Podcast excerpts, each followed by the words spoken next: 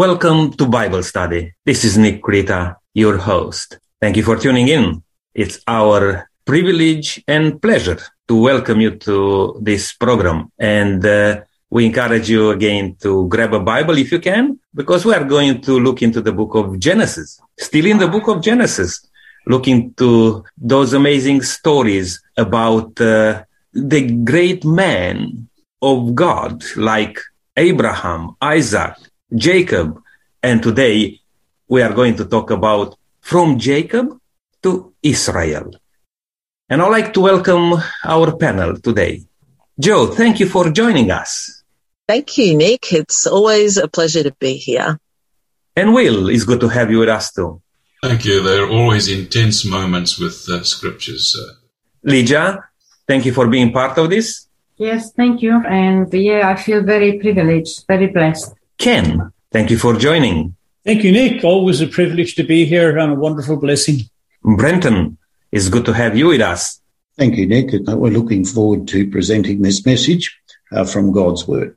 Now, thank you for preparing also and in collaboration to say so with the members of the panel to look into this study. And yes. I will ask you to kindly take us through. Okay, thank you. The study this week spans a fairly broad range of issues.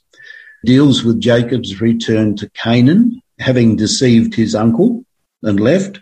He wrestles with God and has his name changed from Jacob to Israel. He meets his brother Esau. Then when he settles in Canaan, he has trouble with his daughter being raped by one of the local men and his two of his sons take it upon themselves to avenge the honor of their sister by killing all the men of the, the village or the area and thus causing Jacob to fear for his life. And our study ends on a, I guess, a sober or sad note. Um, it ends with the death of Rachel. But through it all, I think we shouldn't overlook one thing. Is God's guiding and leading and providing hand still present in everything that is going on, all the tumult and things that are going on here? I believe he is. Um, Will, I wondered if you would share a prayer with us. We really need the guidance of the Holy Spirit as we study this subject. Of course. Thank you. Our Lord and Heavenly Father, as we open your, your inspired word, we pray that the life lessons it has for us may be applied by us all yes. to prepare us to meet you in peace when you come, with the hosts of heaven to redeem the earth. In Jesus' name, Amen. Looking at uh, the study that we have for ourselves today, in uh, Genesis 32, 6 to 12, we find a very interesting situation. Here's Jacob heading back to meet his brother Esau, uh, from whom he had stolen the birthright 20 years earlier. Now, I don't know about you, but um, if you send a message to your brother that I'm coming to meet you and he comes with 400 men, uh, my assessment of that situation would be fairly dire.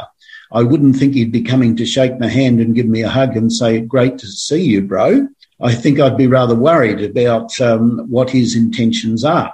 Um, so Jacob decides to send um, servants on ahead with gifts to uh, meet Esau.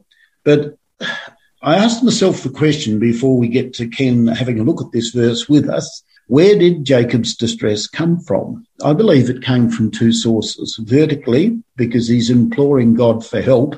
And I'm sure while he's doing that, his, his conscience is bothering him over all the things that he's done over that period of time.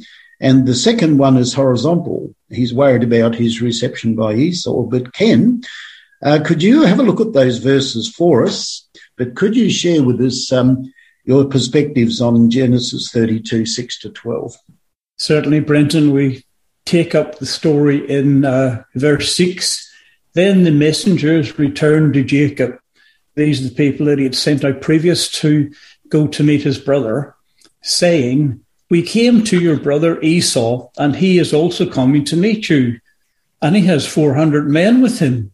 So Jacob was greatly afraid and distressed, and he divided the people that were with him, the flocks, the herds, and camels into two companies. And he said, If Esau comes to the one company and attacks it, then the other company which is left will escape. So here we see Jacob is really thinking ahead and wondering what the intentions of his brother is. And obviously, with 400 men coming with him, as you said a moment ago, Brenton, he's looking on the uh, the side of things that there could be some revenge happening here, and maybe Esau wants to wipe out the entire uh, family of Jacob and himself. So he split the uh, the family, which is uh, quite a large uh, family he's got with him, and all the flocks and herds. He split it in two and separated them, and hoping that uh, if the intention of Jacob, uh, sorry Esau, is to do them damage, uh, that at least half of them will escape. Then we pick up again in verse nine. Then Jacob says, he prays to God. He says, "Oh my, oh God of my father Abraham and God of my father Isaac." the Lord who said to me, Return to your country and to your family, and I will deal with you. I am not worthy of the least of all the mercies and of all the truth which you have shown your servant. For I have crossed over the Jordan with my staff, and now I have become two companies. Deliver me, I pray, from the hand of my brother, from the hand of Esau, for I fear him lest he come and attack me and my mother and the children. For you said, I will surely treat you well and make your descendants as the sand of the sea, which cannot be numbered or multiplied. So here we see Jacob has got down and he's praying to the Lord for guidance and protection. And the Lord is, is hearing him, of course. And Jacob remembers that Lord has told him that he's going to make his descendants last a long time and be like the sand of the sea. So he's really, really reminding God of this because although he's praying to God, and I believe he does trust in God, obviously being human being, he's very scared of uh, meeting his brother after all this time, knowing that there's still perhaps uh, uh, uh he's very unhappy with what has happened and he's looking for revenge and he's hoping all's going to go well with him. Mm, thank you. Um, Nick, you had a comment, and Will, I believe you did too. It's just on this passage, which Ken, um, uh, you know, has been read, touching on, yeah, read it. Um, a couple of things. First of all, uh, Jacob already he had very good experience with God, even at his uncle's place. Uh, see, he experienced how God was looking after him. He also remembers how God looked after his ancestors, you know, family, mm-hmm. Abraham, Isaac, and he's uh, coming before God and said, Oh, the God of my fathers, you know, Abraham, Isaac. But what caught my attention is, and in some translation actually said, my God. Because Jacob now is not talking only about the experience his ancestors had, but his own experience. And I think this is wonderful because now he can trust on God, he can rely on God, even though now he's trying to strategize few things, you know, because yeah, each yeah. one of us, mm-hmm. uh, yeah. we are not called to blindly just uh, uh, go into unknown and things. We need to put ourselves right with God, be with God, but at the same time, be wise in the approach we mm-hmm. have mm-hmm. with the people which surrounds us. Good, good point, um, Nick. One of the things I'm, I'm uh, thinking of, guys, before we move on to the next point, is simply this. Notice um, he he invokes in his prayer the God of Abraham, his grandfather, the God of Isaac, his father, and um, as you touched on, I think Ken, I wonder in our prayers today, is it appropriate when we pray to the Lord, and I'm throwing this open for the panel, it's not for anyone specifically. Do you believe it's appropriate in our prayers to remind God of his past blessings to Abraham and Isaac and Israel and on into the New Testament and plead those promises that he made to them for ourselves? Do you believe that's appropriate today? Any thoughts? Brenton, I think uh, speaking personally for myself, as we're all aware, really God has a very good memory and he really doesn't forget anything. I'm not suggesting he's forgetting, Ken. I think we're, we're just reminding him, you know, from our yep. perspective. I mean, it, it is it is going back a long, long way to remind God about those promises, and uh, uh, I think if anyone's reading the Bible, that they would have to see that God does follow through on His promises, and if we're following the, the, the walk in Christianity we would have to, or speaking personally, have to assume that these promises would apply to us, providing we're trying to do the best we can. Yeah, Joe. I think uh, quoting promises to God, Bible promises, when we are approaching Him with a burden, is not for God's benefit, but No. for faith building in ourselves. So I guess it's more for us than it is for Him. It gives us something to cling to, something to hold before us to encourage our own faith. Yeah, that's true. Do- Doesn't he encourage us though to to why why have we got the Bible? The Bible is not just a source of history. The Bible is a source of God's dealings in people's lives. And surely we can rely on that if he did that in the past. I mean, there's a text in the word that we all know that says uh, that God is the same yesterday, today, and forever. I think it reminding God of those things, not because he's forgotten. I think it's for our best good, Joe. It's helping us to trust him more. If he could um, bring Jacob through what we're discussing today, can he bring us through the problems we're dealing with now? I think he can. Any other thoughts? Uh, Lydia? I think in this period of 20 years, as uh, Jacob served for his two wives, he saw God's hand in his life in many ways. And uh, he had a stronger relationship with God. But also, when he was assured by God to go back to his country, the fear of meeting Esau, his brother, again, it struck his soul again because he felt very guilty for whatever he done 20 years ago. And uh, he, in his heart, in his soul, that w- there was a big turmoil. And because of that, he wrestled with God in this long journey to his home in, in all this period of time and he knew that God's hand was with him, but still he wasn't sure the way Esau is going to to act and to receive him. Because of that, he took actions, you know, and Okay. and uh, it says that he in chapter 32 verse 7 he said in great fear and distress Sure. Sure. and um, there is another one in verse 11. He said that I am afraid. So because of that, he clung to God very strongly. yes. In desperation, he clung to God. And later on, we will see that he wrestled with God. He even couldn't sleep. He had nightmares probably. And he, he clung to God. And we will see later on about that. yeah. Sure. Yeah, I just want to add to that the point which I uh, got from here. Jacob may had a strong relationship with God and he even maybe he asked God for forgiveness of what has he has done to to to Esau.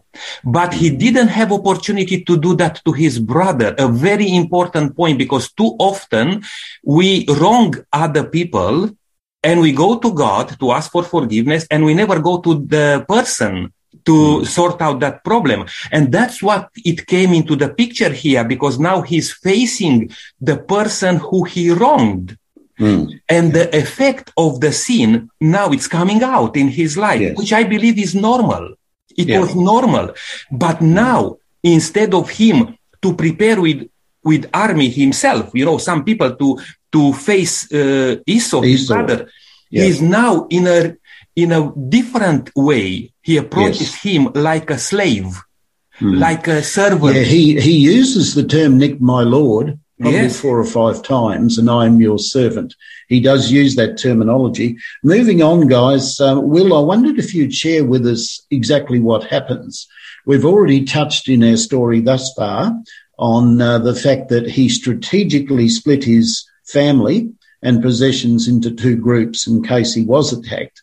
But in uh, chapter 32 and verses 22 down to verse 32, I'll leave it to you to either summarize it or bring out some key points there, Will, that we need to know because this is where by the time he emerges from this, he's had a name change. Yes, Brenton, uh, we, we've seen that Jacob has sent his family to retreat from the trouble that he expects and uh, he finds himself alone. He's in the dark, in the middle of the night, in the dark of night. He's confronted by someone whom the Bible identifies as coming down from heaven. Uh, but it's best to let the, the, Bible, I believe, tell its own story yes. here. Yes. Um, I'm reading from um, Genesis 32 from verse 24.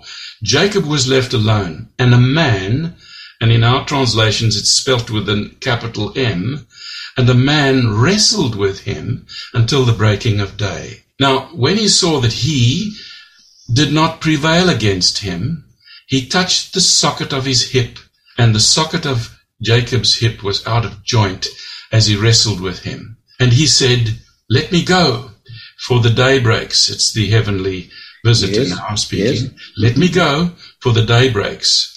But he, that's Jacob, said, I will not let you go unless you bless me. And so he, he said to him, What is your name? And Jacob answers, Jacob.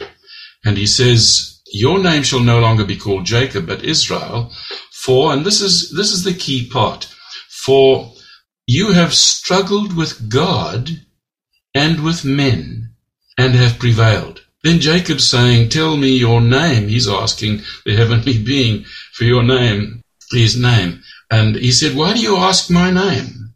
And he blessed him right there. So Jacob called the name of the place Peniel. And it's interesting what he, why he calls it Peniel. He says, I have seen God face to face and my life is preserved. And yet it was pitch black, Will. Yes, uh, it's, it's, it's, so we, we have here just not a stranger that he meets, an enemy person, but he's wrestled with God. And this is quite overwhelming for the reader to realize that a man has wrestled with God. And I think we'll be able to talk on that. Hmm. Thank you, Will. That's a good perspective. Here's a couple of things just to think about as we move uh, through this a bit further. What you said, Will, um, it uses a capital. Um, I find this interesting because there are enough clues in these verses, I think, for us to identify who it was. Number one, the person referred to that's wrestling with Jacob changes his name. Now, the only other time I can think of in scripture where a name was changed was by God. God changed Abram's name to Abraham, Yes. Sarai's name to Sarah. So here's one clue. Another clue is he blessed him. Now, the blessing obviously is a blessing. Not only it's connected with his name change, but it's a, it's a blessing that I believe only God could give. Number three, I think the fact that this um, assailant put his hip out of joint should have given him a clue that he was wrestling with supernatural, um, a supernatural being. Brenton, well, just on Yeah. that one, the verse very clearly says that I've seen God. You Yes, see, he does, realized, Yes, yes, he good point. realized that that was God. Uh, and now, if we go further than that, probably Yeah. we can even talk that maybe it was Jesus himself. Um, I, I think that's a, re- a realistic comment to make, Nick. Yes, very definitely. Just as Abraham had uh, had seen Jesus uh, Yes, on he the way did. to He um, did. Sodom. he sees it, it definitely probably wouldn't be God the Father because Jesus himself said no man hath seen the Father. Yes. Yeah, No, good that's point. a good point. Uh, Lydia? it said here that uh, he was blessed because he you, you have struggled with God and with men. So in this case, it showed that he had a struggle with the angel of the Lord. Hmm. Probably he would struggle with God in prayer and asking for uh, a deep for forgiveness for whatever he has done. And in, in all this period of time of 20 years, I think he asked God for forgiveness for, for so many times, not only once, and uh, struggled with men. I think he struggled with Laban, you know, because he was deceived so many times by Laban Hmm. in so many ways. And Yeah. uh, in, because of that, the angel said, you struggled with men and with God. Yeah, good, good point. Any any other thoughts on this, guys? Because one thing comes through on this when when he's in distress and he's praying by the brook before the man puts his hand on his shoulder. Um, obviously, he's in spiritual distress. Um, by the time the morning is starting to break, he's also in physical distress. In other words, he's in total distress, both spiritually and physically. He can do nothing. He's in a helpless situation. And it's right at that time that this being, who I think you're right, Nick, I think it is Jesus Christ, says, Why are you asking my name? And he blessed him. In other words, what's the lesson we can learn that we could pass on today to our listeners? It's only when we reach the level that Jacob reached, and there is a mention in the word of God of the time of Jacob's trouble. But I think um, we have to reach the stage of Lord saying we can't do anything of ourselves. We're totally reliant on you. Then God can demonstrate his power to forgive. Then God can demonstrate his power to transform. Thank you, Will. I think we should never forget, and this is a hard lesson to learn, that there are texts that refer to a time of trouble. I think one in Daniel 12, verse 1. Yes. I may just quickly quote that text. And at that time, Michael, that's Jesus, shall stand up which standeth for the children of thy people.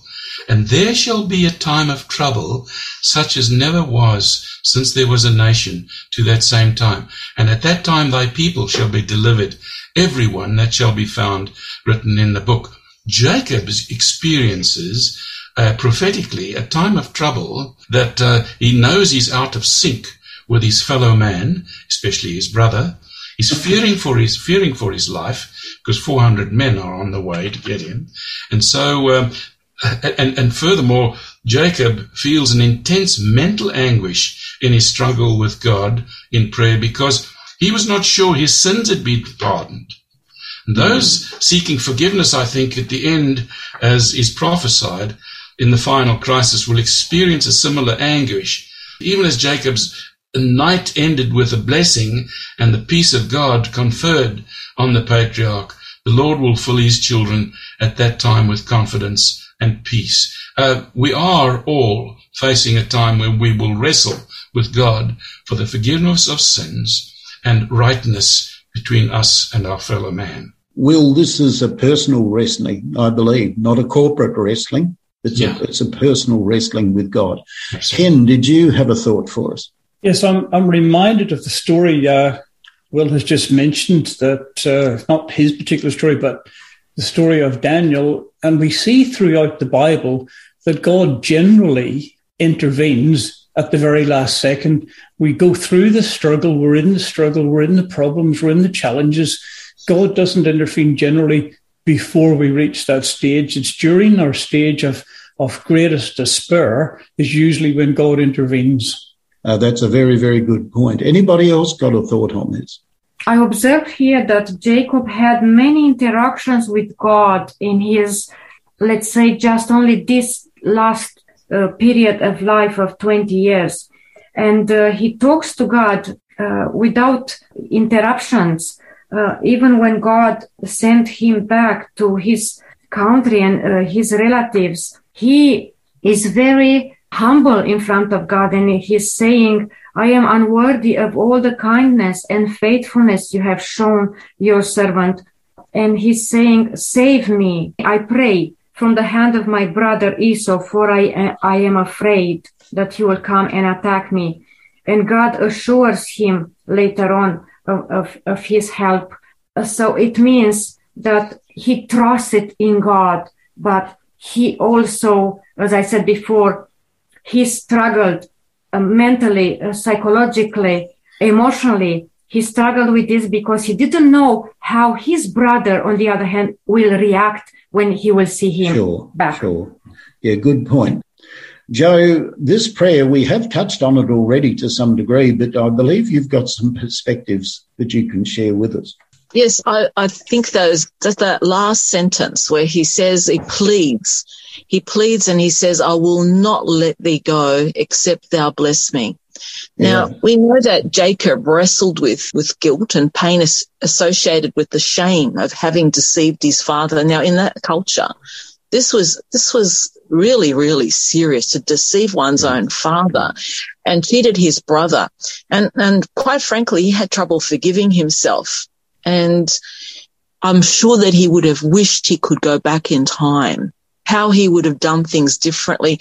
And how often have we felt like this ourselves? But, you know, Jacob persisted. And sometimes when the answer to our prayer does not come instantly or quickly or in a time frame that we expect, we give up. And so the question is, does this have a bearing on our relationship with God? You know, do we too, like Jacob, need to feel a keen longing for forgiveness? And this is what he was doing. He was, he really wanted to be forgiven. He wanted to let this burden yes. go mm-hmm. and he wanted the reassurance. And, um, you know, and then he found himself fighting and struggling with God himself. You know, he yes. didn't know it was until later, but he was all that pent up anguish was is, was just streaming. You know, he str- struggled for like something like six hours, possibly. Yes. Where did he get the how? Yes. Where did he get the stamina for that? I don't know. Mm. And yet it, mm. it, says here, I would like to read a little passage that says, yet Jacob's history is an assurance that God will not cast off those who had been betrayed into sin, but who have returned unto him with true repentance. It is by self-surrender and confiding, confiding faith that Jacob gained what he had failed to gain by conflict in his own strength. God thus taught his servant that divine power and grace alone could give him the blessing he craved. God desires to bless everyone and let us all draw close to him in faith. Yeah, very good thoughts, Joe. Moving on, um, going back, well, just backtracking just for a minute on the question of the presents that he sent to Esau. Nick, what is uh, your perspective on that? Genesis 32, 13 to 21 talks about it in some detail, but maybe you can summarize it for us. Sure, Brenton. And yes, that's a good passage to ponder on and to read it in your own time. But just um, in these uh, verses here, it's interesting that straight away after this encounter Jacob had with uh, God, he, in that night, actually, he, uh, while he was lodged uh, in, in that area, he already planned how to approach Esau. And he put aside some of the best of his flock. And it's interesting that he said 200 goats and 20 male goats and 200 sheep and 20 uh, rams. Now I come from a, a, farming background and in particular like sheep raising. Sure, uh, sure. And I know exactly what that means to have that ratio of 220. It's very significant because that's for prosperity. You know, if you want to send somebody a gift, yeah, you can give a gift, but now he's sending something which his brother can prosper. Now, obviously, he didn't know his brother, how well he is and so on and so forth. But he is not any longer a deceiver, yeah. a selfish man. He now gives the best he have to have peace with his yes. brother. Yes. How important is for us to take that lesson? How much are we prepared to give to establish that uh, contact yes. again or that connection which has been broken? And in this passage, I just learned the wonderful thing which uh, Jacob did. And he strategized very intentionally, as was mentioned before here, not knowing how Esau will react. Yes. But he put everything in place from his side mm. that the thing will go smoother. Yeah. praise God for uh, for this experience which yes. he had with God, yeah. and we can take that lesson ourselves to know how to deal with our shortcomings, with our struggles, with our difficult situations in life. Yes, yeah, that's a good good thought, Nick. Lydia. I was very impressed by the text, which is saying that when Esau saw Jacob from distance, he ran to meet him and embraced him and threw his arms around his neck and kissed him. That was amazing. It, that's amazing. Um, it is. Yeah, we we will have a look at that now. Thank you for bringing it to our attention. Genesis 33, 1 to 4. Could you read that for us, Lydia? Seeing you've already quoted verse 4, maybe you could read uh, from the section um, if you could share with us number verses one to four, thanks, Lydia, and just comment. And then I'm happy for panel comments on this one because it's it's a truly wonderful moment in our study this week. Jacob looked up, and there was Esau coming with his four hundred men, So he divided the children among Leah, Rachel, and the two maidservants. He put the maidservants and their children in front, Leah and her children next, and Rachel and Joseph in the rear. He himself went on ahead and bowed down to the ground seven times as he approached his brother. But Esau ran to meet Jacob and embraced him. He threw his arms around his neck and kissed him, and they wept. And uh, later on, he's saying to his brother, Thank you that you have received me favorably. Yeah, yeah, yeah good, good thought. Yeah, can you imagine this picture, guys? Honestly, when he comes to meet his brother, he's not striding forward with long, free strides. His, his hips out of joint. It, he'd be limping, limping badly, not limping a little bit. He'd be limping badly. And for Esau to see his brother coming towards him in such a manner, even a hard-hearted person like Esau must have had some sort of um, compassion for for his brother. Panel, what do you think about this reception? Do you think this was God ordained? There is a statement here uh, that says, while Jacob was wrestling with the angel. I wonder, Joe, would you read that for us, please? While Jacob was wrestling with the angel, another heavenly messenger was sent to Esau in a dream, Esau beheld his brother for 20 years in exile from his father's house. He witnessed his grief at finding his mother dead. He saw him encompassed by the host of God. This dream was related by Esau to his soldiers with the charge not to harm Jacob, for the God of his father was with him. What do you think about that, Joe? I think, I think that God definitely had things in hand because Esau, as was already mentioned, had 400 men. And these, you do not take 400 men with you unless there was an intention of battle. We know that Abraham took 318 men when he attacked Sodom, the, the cities of Sodom. Yeah. Well, you know, that battle yeah. that and ensued. This was more, this is nearly and this was more men. so there was definite intention. Then to have mm. this, you know, the kissing and the forgiveness, this is a miracle. Mm, amen. Anybody else have a perspective on this? Ken? Yes, I think one of the interesting, well, a couple of the interesting things that uh, as Jacob approaches Esau, he bows down seven times to him. Now, uh, scholars of the Bible will realize that seven is God's number, so that is a significant thing. But also the other significant thing I, I believe is that, that when they embrace each other, they both cry. So they're both touched by each other. And I think that brotherly love is, uh, is reunited between them. And the interesting thing about the other interesting thing I see is that although God has told Jacob from the beginning that uh, Esau would be serving him, in this particular instance, it appears that Jacob is actually serving Esau. The boot's on the other foot, isn't it? Yes, indeed. At least for a brief period of time. Lydia. I think God uh, worked miraculously in Esau's heart, let's yes, say. Yes, I think so. As a result of, of Jacob's pleading with God because of his fear, on the other hand, God worked in Esau's heart and changed his heart towards Jacob. Good thought. I think that we can remember too that God's hand is in this all. Uh, you'll recall that jo- Rachel and Joseph, Joseph was in that uh, that retinue.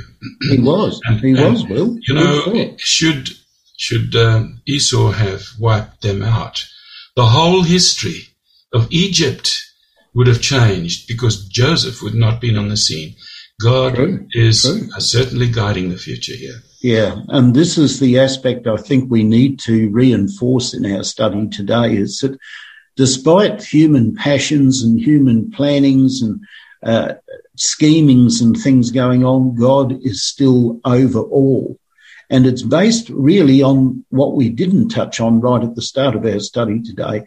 I think it's in Genesis 32, 1, where um, the angels actually surround Jacob and he says, this is the place of God. And he called it Mahanaim, which means two companies. I, I would uh, define the two companies as a Jacob's company, not split into two, but also the company of angels that was accompanying him and surrounding him. And you get a similar story. We all know the story of Elisha. Remember in uh, Samaria where he says to his servant, he says, we're surrounded by the army of the king of Syria. He said, look at, look at the hills. We're surrounded by another army. I think we've got the same uh, scenario here. All right, moving on. So he's reconciled with his brother Esau. He buys some land to settle down in Canaan. But then uh, we come to a very, very sad story. Lydia, there's a fair bit in this chapter, and I'm not sure how much we will be able to draw out, but we'll do our best. I wonder if you could maybe uh, share with us verses 1 to 10. Okay. Uh, after uh, Jacob arrived uh, in the city of uh, Shechem in Canaan, he camped over there and uh, he bought also uh, a piece of land for a hundred pieces of silver from the ruler in that area, uh, from the sons of Hamor. And uh, this, uh, the son of this ruler saw Dinah, uh, which she, when she went out to visit the women of the land. And uh, it says in the Bible that his heart was drawn to Dinah, daughter of Jacob from Leah.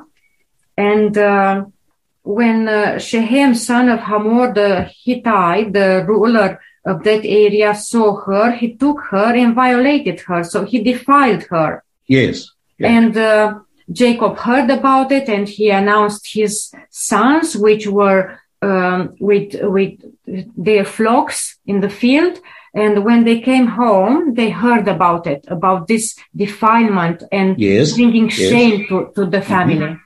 Mm.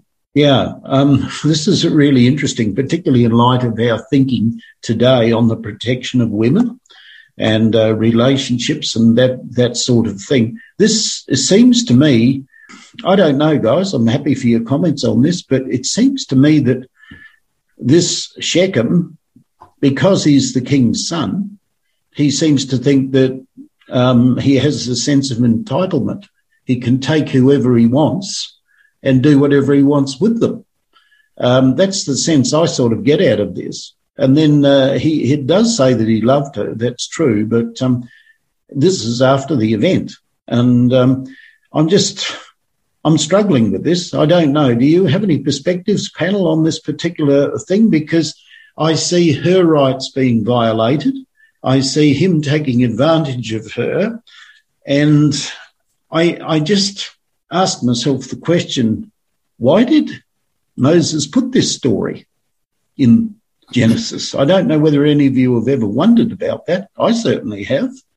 Uh, because there doesn't appear to be any example here clearly where you can see God working through this very messy and very, in the end, very brutal experience. Any any perspectives on this, Joe? I think there's more to play, more at play here than what appears to be. Probably we so. Have, yeah. We have the daughter of Jacob raped. A man, young man falls in love with her.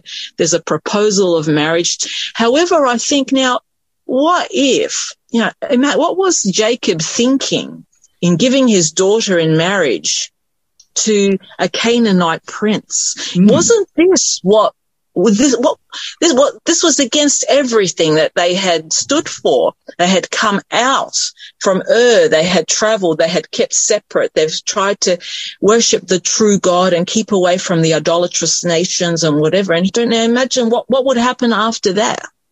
Yeah, the, yeah. the whole plan, the whole plan was at risk of being derailed because they would then then it'll be someone else intermarrying and before you knew it they would have all intermarried into an idolatrous nation. This is exactly what god did not want to happen. And i wonder i wonder if this was a ploy a ploy a satanic ploy to compromise the mission if i could say it. To the perspective on this particular section and that is this. Who was jacob's father? Isaac now, his grandfather Abraham made sure that Isaac did not marry one of the daughters of the land. He actually sent his servant back to his family back in um, Haran. to uh, get a, a wife who turned out to be Rebecca, Jacob's mother. So I think we have some fairly strong evidence here that Jacob should have remembered very clearly that um, taking daughters of the land for his sons or vice versa was definitely not in God's plan. Anyway, let's let's move on from here. At the end of all of it, Simeon and Levi go and slaughter all the men of the village, including the king and his son. They take the women and children and all the livestock and all the possessions. And Jacob makes an interesting comment in verse 30 of chapter 34, where uh, Will, I'll get you to read that for us and comment on it just briefly because it's a fairly important point.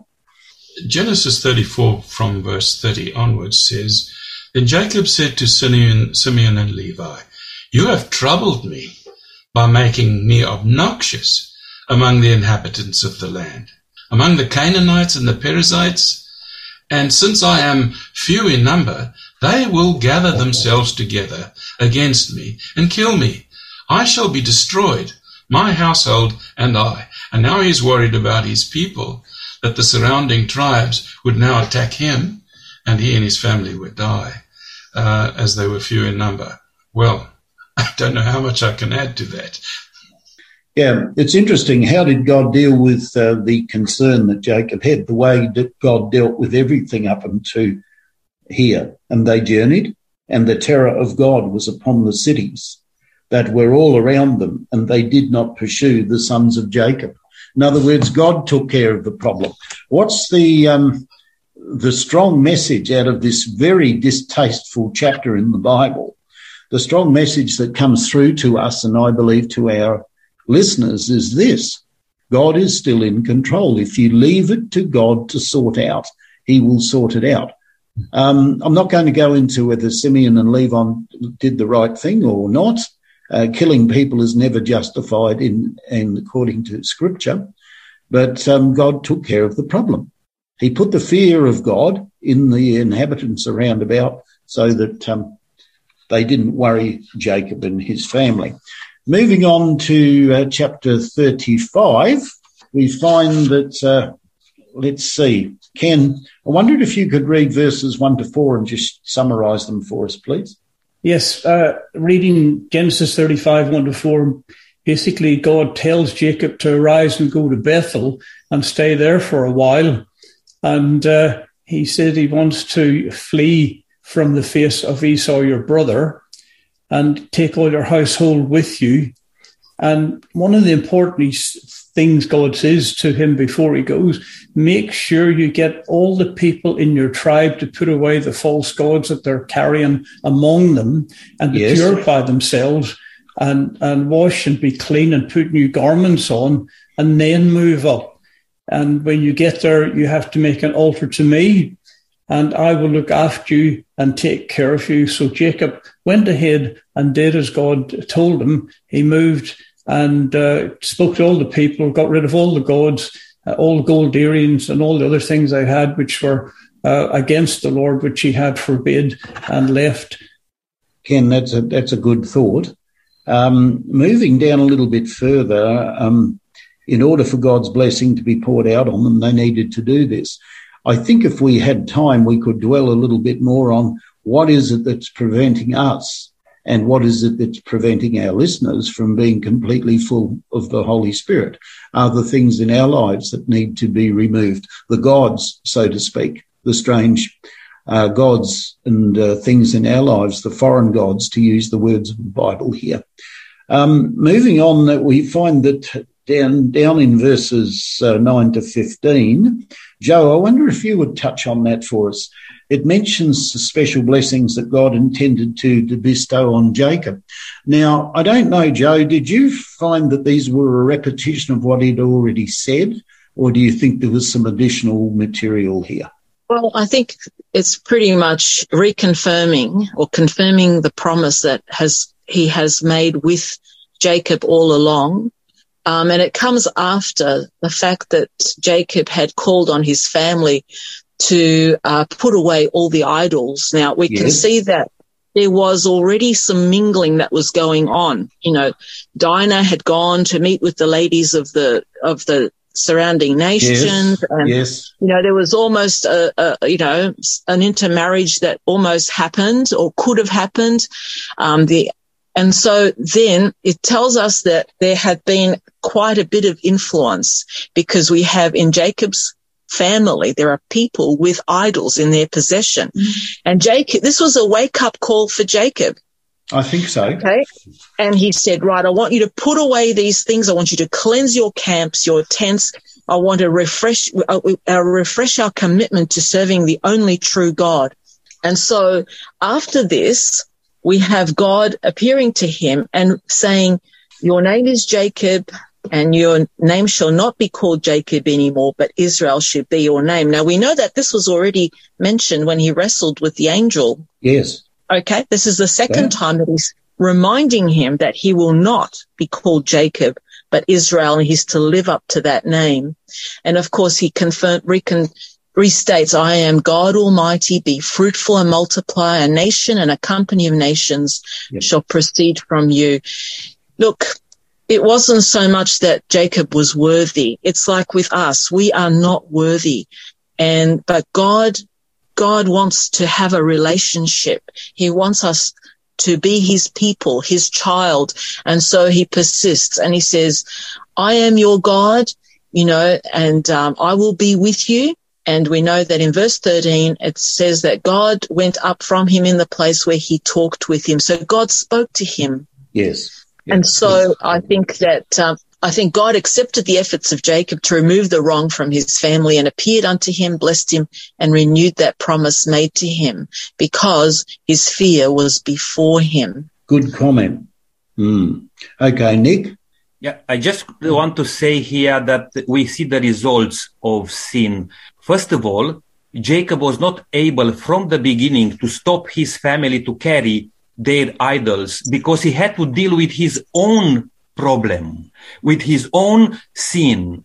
But what is important here, when you are assured that God, He forgives you, He, and you are clean, then you are called to represent people. Yes. In this case, you Yeah. can intercede for others. And, and Jacob was able now to boldly ask them, remove your idols. Yes. Because he had the assurance that God forgave him and God promised to him, now your, uh, the seed of Abraham, Isaac, which I promise, and your seed will be, uh, all Yeah. those promises will be fulfilled. Uh, a take home lesson for, for here is that we need to deal with our sins because otherwise we are not able to be even in the family, for example, to be uh, an example, and not Yeah. only an example, but to uh, to have success. Lydia, did you have a brief comment before we uh, wind our study I up am, for today? I am very impressed to, to the fact that Jacob was a man of uh, building altars. Every step of the way, he built, built an altar to God. true, true. And he yes. worshipped the Lord and he brought offerings. When he left, when he departed from Laban, he took a stone and set up as a pillar. And also he um, brought offerings to God and worshipped him. When he arrived in Canaan, also first thing he built an altar. And every step of the way, we can see that he built altars and he worshipped the creator and brought him offerings and thanks. Yeah. But here's something just to contemplate. Jacob deceived his brother and his father. He also deceived Laban. Laban in turn deceived him. Now we have in the story that we have just touched on a minute or two ago, we have Jacob's two sons, Simeon and Levi, deceiving Jacob. And as we go on in our studies over the next couple of weeks, you'll find that Jacob is deceived a number of times. He's deceived in a future study that we will look at by all of the boys over what happened to Joseph. And how long did that last? 20 years. Mm. There's some really interesting analogies there to, uh, to have a look at. We won't look at them today, but I'm just uh, whetting your appetite for future studies where we will have a look at that. But our study today sort of ends on uh, a, a rather sad note, I think. In uh, Genesis 35 verse 16 uh, to 19 and verse 22, Will, I wondered if you could read those verses and uh, just share a perspective on them for us. Then they journeyed from Bethel, and when there was but a little distance to go to Ephrathah, Rachel labored in childbirth, and she had hard labor. Now it came to pass when she was in hard labor that the midwife said to her, Do not fear, you will have this son also. And so it was. As her soul was departing, for she died, that she called his name Benoni, but his father called him Benjamin. So Rachel died, and was buried on the way to Ephratah, that is Bethlehem. And Jacob set a pillar on her grave, and which is the pillar of Rachel's grave to this day. Then Israel journeyed and pitched his tent beyond the Tower of Eder, and it happened when Israel dwelt in that land that Reuben went and lay with Bilhah, his oh. father's concubine. yes, Israel. Yeah, we, we got problems again, haven't we? More deception again. I'm so more sorry. More deception. Yeah. yes. Okay.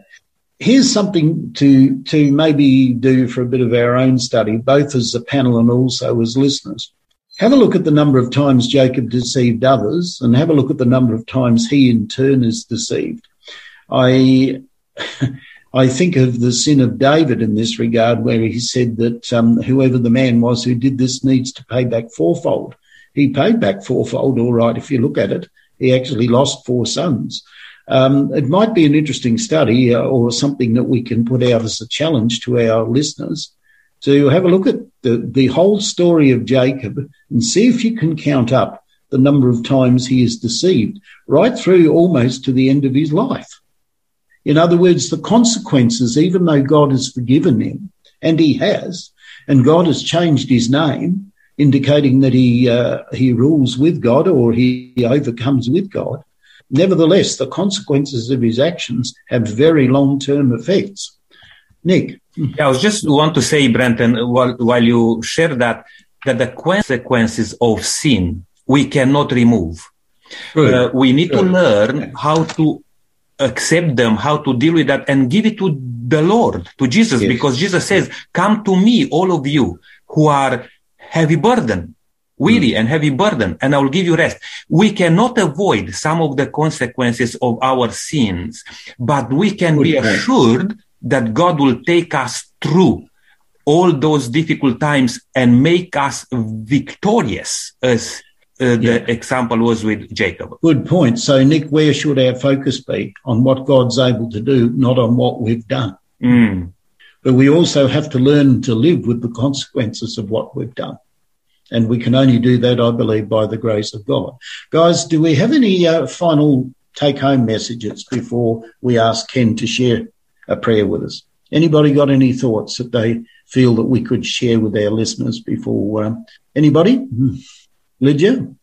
Whatever seeds we sow in our life is whatever we reap. And yes. Suffer the consequences. Yes. This lesson brings that out very clearly, doesn't it? Yeah. Anybody else? I'm grateful for the history as it's told quite honestly in scripture. Um, God is patient and um, absolutely um, will. You know, and yeah. it's in this patience that I believe every one of us has hope. We can fail, but God is merciful. But the question is uh, whether we are sorry for those errors and whether we are willing to agonize with God for purity of soul. Well, I think it's fair to say, isn't it, Will, that Jacob was sorry? Yes. He yes. wasn't just sorry for the consequences. I think he was genuinely sorry. And therefore, God would not have changed his name had he just been sorry about the fact that uh, Esau is coming and I might get killed. Yes. I need some help. Please help. I think he was genuinely sorry for what he had done in the way of. Um, Joe, did you have any thoughts on this as a takeaway message? Uh, I think the takeaway message is that, as you said, it doesn't matter what we've done or where we've been and how ashamed we might have been. God is able to forgive whatever and what, you know, whatever we've done. And something that struck me as we were talking about this lesson sure. is how li- how little respect his sons had for him. Yes. Yes. It, it is really quite remarkable. And he didn't help himself by showing favoritism the way he did to the wives. And I guess it's far beyond this discussion. But he, yeah. yeah, it was unfortunate that his sons did not respect him more. No, they, they didn't. Um, and, yeah. I, and I think, uh, Brenton and panel, uh, Jacob showed that resilience. You know, he was keep pressing on, pressing on, even though he was disappointed so much, even by his own family what I want to make out of yeah. this also myself yeah. and probably just a, a, hint here. Learn from the examples of others rather than on your own yes. skin. Yeah. That's why we have in the Bible so many good stories, even uh, with the, all the bad side and the good mm. side, mm. to learn from it and not to repeat the same mistakes. Uh, very, very true, Nick. Very true. Ken, did you have any um, takeaway thought for us? Well, basically, we see here that this is a, an exceptional dysfunctional family. And seems to go on. an exceptional for, dysfunctional family. I like that.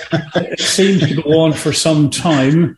But we mm. also see the goodness of God in the background throughout the whole uh, life of Jacob. Even though he has a lot of problems, he also has a lot of blessings. And I think these stories are put there specifically for us today in our time that we can look at these and try to understand that irrespective of what we're going through, God is always there. What a wonderful way to finish our study today. Ken, would you like to share a prayer with us in closing? Certainly. Heavenly Father, thank you for the story of Jacob and his journey from deceiver to repentant overcomer. We see, Lord, that you are always ready to forgive all who ask. No matter how bad our sins are, we see, Lord, time after time, your love for mankind and your patience towards us as we fall and fail regularly. Heavenly Father, we need you in our lives every day as we continue our walk with Jesus, mm. the author and finisher of our faith. Lord, please help all those that are searching for the truth and those that have lost their way. We thank you, Lord, that you have given us your word to learn and understand and grow in wisdom so that we can be useful tools in your hand to carry out your work here on earth. Guide us all to do your will as we see the day of your return approaching soon. Amen. Amen. Amen. Well, thank you everyone uh, for uh, your participation today. As Brenton, you said, we could do many more things, but the good um, thing is that we are going to still uh, look into the book of uh, Genesis in the next um, couple of uh, presentations. And we are going to um, learn in the next presentation about uh, Joseph, master of dreams. That will be very interesting one. And I believe uh, you like uh, Joseph and his story because that's one of my favorites in the Bible. May God bless you and uh, have a wonderful uh, walk with our Lord Jesus Christ.